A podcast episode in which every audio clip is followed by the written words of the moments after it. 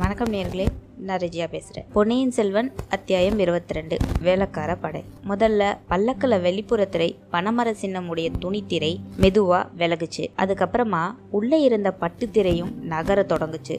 முன்னொரு தடவை வல்லவரையன் பார்த்த மாதிரியே இப்போ அந்த பொன் கையும் தெரிஞ்சிச்சு. இதுக்கப்புறம் வந்தியத்தேவன் இனி நம்ம குதிரை மேல இருக்கிறது சரியா வராது அப்படின்னு நினைச்சு கீழே ஒரு நொடியில குதிச்சிட்டான். சிவிகைகளுக்கு பக்கத்துல ஓடி வந்து இளவரசே இளவரசே பல்லக்கு சுமக்கும் ஆட்கள் என்று சொல்லி ஏதோ உலர தொடங்கின மாதிரியே மேல அண்ணாந்து பார்த்தான் அதுக்கப்புறமா மேலும் ஒரு முறை உத்து பார்த்தான் ரெண்டு கன்னிமைகளையும் படபடன்னு மூடி திறந்து மேலும் உத்து பார்த்தான் கண்கள் அப்படியே கூசி போயிடுச்சு. பேசிய நாக்கெல்லாம் குளர ஆரம்பிச்சிடுச்சு. தொண்டையில திடீரென்னு ஈரமே வத்திட்டது போல அவனுக்கு தோணுச்சு. இல்ல இல்ல. தாங்கள் பலூர் இளவரசி. பலூர் இளவரசி தான். உங்கள் ஆட்களின் குதிரை என் பல்லக்கை இடித்தது அப்படி இப்படின்னு சொல்லி உளறி கொட்டினான். இதெல்லாம் கண்மூடி திறக்கிற நேரத்துக்குள்ளேயே நடந்து முடிஞ்சிடுச்சு. பல்லக்கில் முன்னும் பின்னும் போன வேல் வீரர்கள் இப்போ ஓடி வந்து வல்லவரையனை சூழ்ந்துகிட்டாங்க. அப்படி அவங்க சூழ்ந்துகிட்டாங்கன்றது அப்போதான் வல்லவரையனுக்கு தெரிஞ்சுது. அப்படி தெரிஞ்சதுனால அவனுடைய கையும் இயல்பாவே உடைவாள் பக்கத்துல போச்சு. ஆனா கண்களை மட்டும் பல்லக்குல பட்டுத்திரை மத்தியில ஒளிஞ்சிருந்த அந்த மோகனாங்கியின் சந்திர பிம்பத்துலன்னு அவன் எடுக்கவே இல்லை. அந்த வதனத்தை உற்று பார்த்துக்கிட்டே இந்த செயலெல்லாம் செஞ்சுக்கிட்டு இருந்தான் வந்தியத்தேவன். ஆமா வல்லவரையன் எதிர்பார்த்ததுக்கு மாறா இப்போ அந்த பல்லக்குல அவன் பார்த்தது ஒரு நிஜமான பெண். பெண் என்றாலும் எப்படிப்பட்ட பெண்? அழகான வடிவம்தான் அவளுக்கு. பார்த்தவங்களையே பைத்தியமாக்கக்கூடிய இத்தனை பெண்ணழகு இந்த உலகத்துல இருக்கக்கூடுமா? அப்படின்னு வந்தியத்தேவன் ஒரு பெண்ணை பார்த்து கூட அப்படி நினைச்சதே இல்லைன்னு தனக்குள்ள நினைச்சுக்கிட்டான். நல்ல வேலையா அதே நிமிஷத்துல வந்தியத்தேவனுடைய மூல நரம்பு ஒண்ணு திடீர்னு வேலை செய்ய ஆரம்பிச்சது. அதிசயமான ஒரு எண்ணம் அவனோட உள்ளத்துல இப்போ உதயமாச்சு. அதை உபயோகிச்சுக்கணும்னு அவன் உடனே தீர்மானிச்சுக்கிட்டான். இதெல்லாம் கொஞ்ச நேரத்திலேயே நடக்குது. ஒரு பெருமுயற்சி செஞ்சு தொண்டைய கணச்சிக்கிட்டு அவனுடைய நாக்குக்கு பேசுற சக்தியை வரவழைச்சுக்கிட்டு மன்னிக்க வேணும். தாங்கள் பலூர் இளையராணி தானே. தங்களை பார்க்கறதுக்காக தான் இத்தனை தூரம் கடந்து வந்தேன் அப்படின்னு வந்தியத்தேவன் சொன்னான். இப்போ பலூர் இளையராணியோட பால் வடிவ முகத்துல இளநகை அரும்புச்சு. அவ்வளவு நேரம் குவிந்திருந்த தாமரை முட்டு சிறிது விரிந்து உள்ளே பதிந்திருந்த வெண்முத்து வரிசையை லேசாக புலப்படுத்தியது. அந்த பொன்முறுவலின் அழகு நமது இளம் வீரனை திக்கு முக்காட திணற செஞ்சிருச்சுன்னு சொல்லலாம். அவனுக்கு பக்கத்துல வந்து நின்ற வீரர்கள் எல்லாமே தங்களுடைய எஜமானியோட கட்டளையை எதிர்பார்த்து காத்துட்டு இருக்கிறவங்கள மாதிரியே தோணுச்சு. அவங்கெல்லாம் அப்படிதான் வியப்பா பார்த்துட்டு நின்றுட்டு இருந்தாங்க அந்த பெண்ணரசியோட கை லேசா மேல தூக்கி ஒரு சமிக்கை செய்யவே அவங்க எல்லாருமே உடனே தூரமா போய் விலகி நின்னு பார்க்க ஆரம்பிச்சிட்டாங்க. அதுல ரெண்டு வீரர்கள் பல்லக்கு மேல மோதிக்கிட்டு நின்ன குதிரைய இழுத்து ஒரு பிடி பிடிச்சுக்கிட்டு நின்று இருந்தாங்க பல்லக்குல இருந்த பெண்ணரசி வந்தியத்தேவனை பார்த்தா. வந்தியத்தேவனுடைய நெஞ்சில இரண்டு கூரிய வேல்முனைகள் பாஞ்சுது. நேயர்கள் யாரும் பயப்பட வேணாம். கூர்முனைகள்னு சொன்னது உண்மையான கூர் வாள்களோ இல்ல கூர் வேல்களோ கிடையாது. அந்த பெண்ணுடைய இரண்டு கண்களை தான் இப்படி வர்ணிக்கிறாங்க. ஆமா நம்ம பலூர் இளையராணி தான் அந்த பெண்மணி அழகிய பெண்மணி. இவளுடைய குரலில் அப்படிப்பட்ட போதை தரும் பொருள் என்னதான் கலந்திருக்க முடியும்? ஏன் இந்த குரலை கேட்டு நமது தலை ஒரு மாதிரியாவே கிருகிருக்க செய்யுதே அப்படின்னு கூட வந்தியத்தேவன் நினைச்சான். கொஞ்சம் முன்னால நீ என்ன சொன்ன? ஏதோ முறையிட்டியே சிவைக்கு சுமக்கிற ஆட்கள் அப்படி இப்படின்னு அப்படின்னு அந்த பொண்ணு கேட்டாங்க. அப்படி கேட்ட உடனே வந்தியத்தேவனுக்கு காசிப்பட்டோட மென்மையும் கல்லின் போதையும் காட்டுத்தேனின் இனிப்பையும் கார்காலத்து மின்னலின் ஜொலிப்பும் ஒரு பெண் குரலில் கலந்திருக்க முடியுமா? அந்த மாதிரி இதோ கலந்திருக்கிறதே. பல்லக்கை கொண்டு வந்த அவர்கள் உன் குதிரை மீது மோதினார்கள் என்றால் நீ சொன்னாய்? அப்படின்னு மறுபடியும் அந்த பொண்ணு கேட்டதுக்கு அப்புறம் பலூர் ராணியின் பவள இதழ்களில் தவழ்ந்த பரிகாச புன்னகை அந்த வேடிக்கையை அவள் நன்கு ரசித்ததாக காட்டியது. இதனால வந்தியத்தேவன் சிறிது துணிச்சல அடைஞ்சான். ஆமா மகாராணி இவங்க அப்படிதான் செஞ்சாங்க. என் குதிரை ரொம்ப மிரண்டு போயிடுச்சு அப்படின்னா. ஆமா நீயும் தான் ரொம்ப மிரண்டு போயிருக்கிற. துர்க்கையம்மன் கோயில் பூசாரி கிட்ட போய் வேப்பிலை அடிக்க சொல்லு. கொஞ்சம் பயம் தெளியட்டும் அப்படின்னு சொன்னான். இதுக்குள்ள வந்தியத்தேவனுடைய பயம் நல்லாவே வெளிவந்துதான் இருந்துச்சு. அவனுக்கு சிரிப்பும் கூட இப்ப கலந்து வந்தது. உடனே பலூர் ராணியோட முகபாவம் இப்ப அப்படியே மாறி போயிடுச்சு. குறுநகையில் தவழ்ந்த நிலவின் முகம் இப்பொழுது கோபம் கனலாவே மாறிடுச்சு. வேடிக்கையெல்லாம் அப்புறம் இருக்கட்டும்.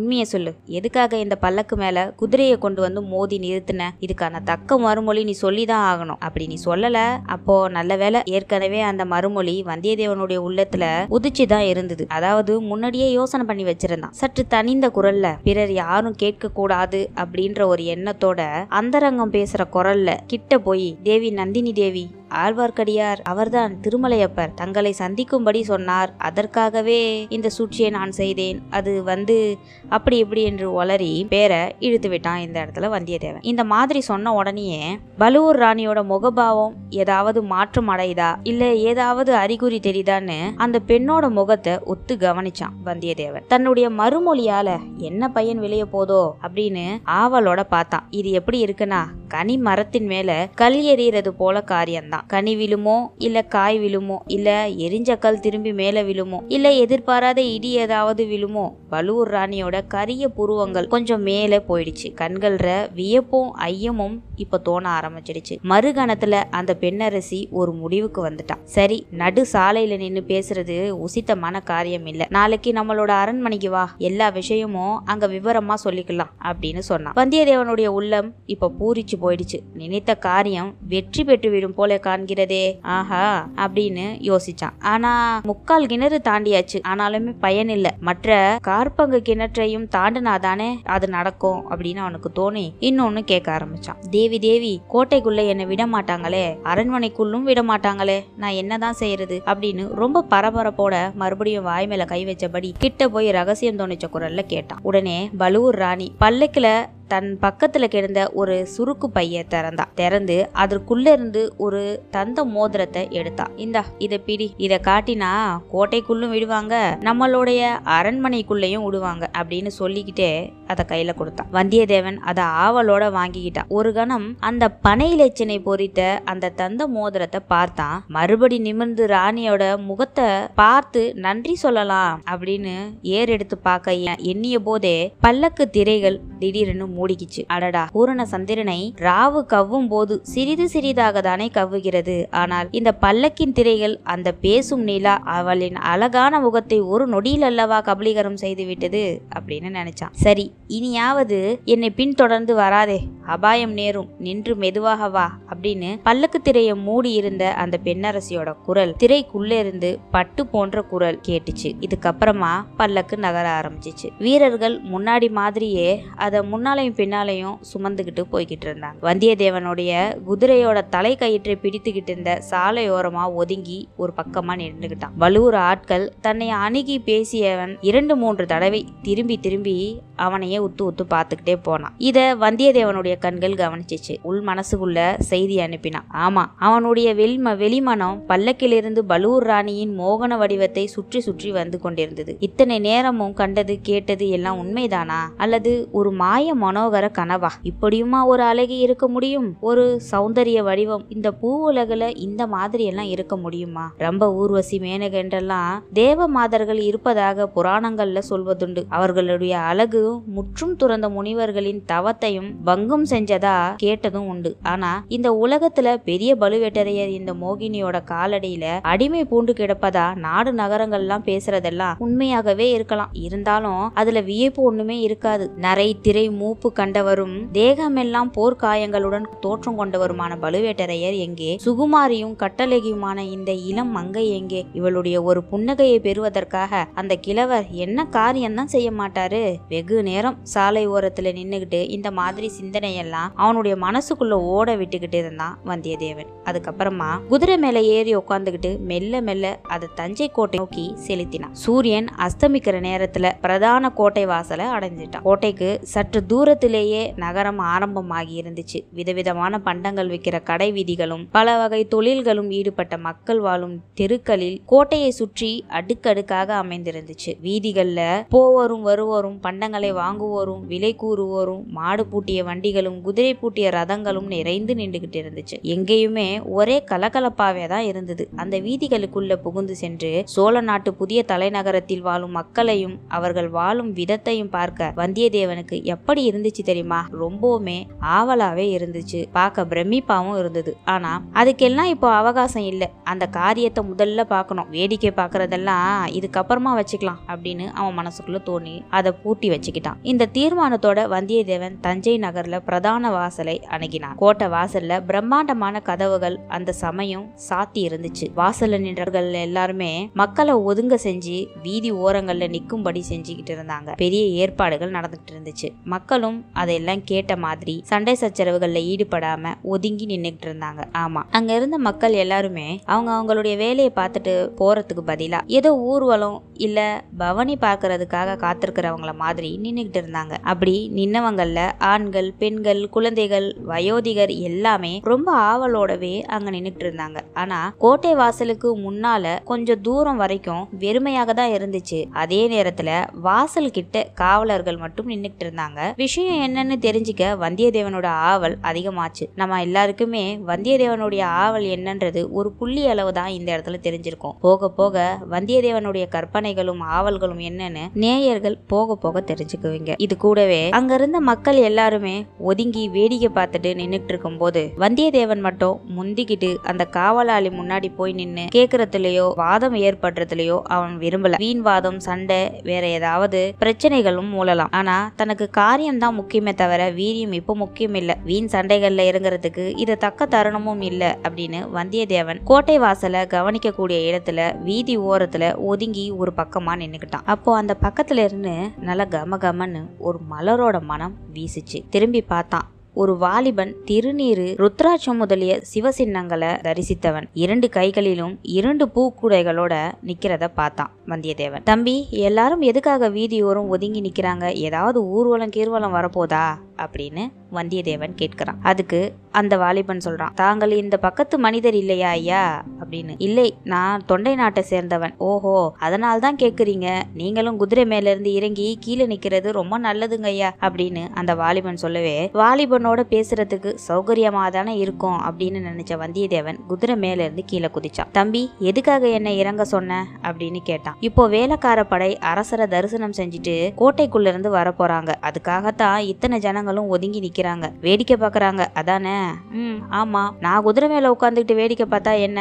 அதனால் என்ன தப்பு? பார்க்கலாம் ஐயா. ஆனால் வேலைக்காடப்பட வீரர்கள் உங்களை பார்த்துட்டா உங்களுக்கு ஆபத்து. என்ன ஆபத்து? குதிரையை கொண்டு போயிடுவாங்களா? இல்லை குதிரையும் கொண்டு போவாங்க. அது கூடவே ஆளுங்களையும் தூக்கிட்டு போயிடுவாங்க. பொல்லாதவங்க. ஓஹோ குதிரையும் ஆளையும் கொண்டு போயிட்டா சும்மா விட்டுருவாங்களா? விடாமல் என்ன செய்யறது வேலைக்கார படைங்க வச்சதே சட்டம். இந்த நகரத்துல அவங்க சொல்றதுதான் சட்டம். அவங்களை கேள்வி கேட்பார்கள் யாருமே கிடையாது. பழுவேட்டர்கள் கூட வேலைக்கார படை விஷயத்துல தலையிடுறதே கிடையாதுன்னா பாத்துக்கோங்களேன். இந்த சமயத்துல கோட்டைக்கு உட்புறத்துல இருந்து பெரிய ஆர்ப்பாட்டம் ஆறாவாரங்கள்லாம் கேட்டுச்சு. நகரா முழங்குற சத்தம் பறைகள் கொட்டும் சத்தம் கொம்புகள் ஊதுற சத்தம் இது கூட பல நூறு மனுஷங்களுடைய குரல்கள்ல இருந்து எழுந்த வாழ்த்துளிகளும் கலந்து எதிரொலி செஞ்சுச்சு. வேலைக்கார வீரர் படைகள் பற்றி வந்தியத்தேவன் நல்லாவே தெரிஞ்சுதான் வச்சிருந்தான். பல தமிழ்நாட்டுல முக்கியமான சோழ நாட்டுல இது முக்கிய ஸ்தாபனமாவே இருந்து வந்துச்சு. வேலைக்காரர் என்பவர் அப்பப்போ அரசு புரிஞ்ச மன்னர்களுக்கு மெய்காப்பாளரா இரு- இருந்தவங்க தான் ஆனா மற்ற சாதாரண மெய்காப்பாளர்களுக்கும் இவங்களுக்கும் ஒரு வித்தியாசம் ஒண்ணு இருக்கு. இவங்க எங்களுடைய உயிரை கொடுத்தாவது அரசரோட உயிரை பாதுகாப்போம் அப்படின்னு சபதம் செஞ்சுக்கிட்டவங்க. சும்மா ஒன்றும் சபதம் செய்யல. தங்களுடைய அஜாகிரதையினாலேயோ தங்களை மீறியோ அரசர் உயிருக்கு அபாயம் ஏதாவது நேர்ந்துடுச்சுன்னா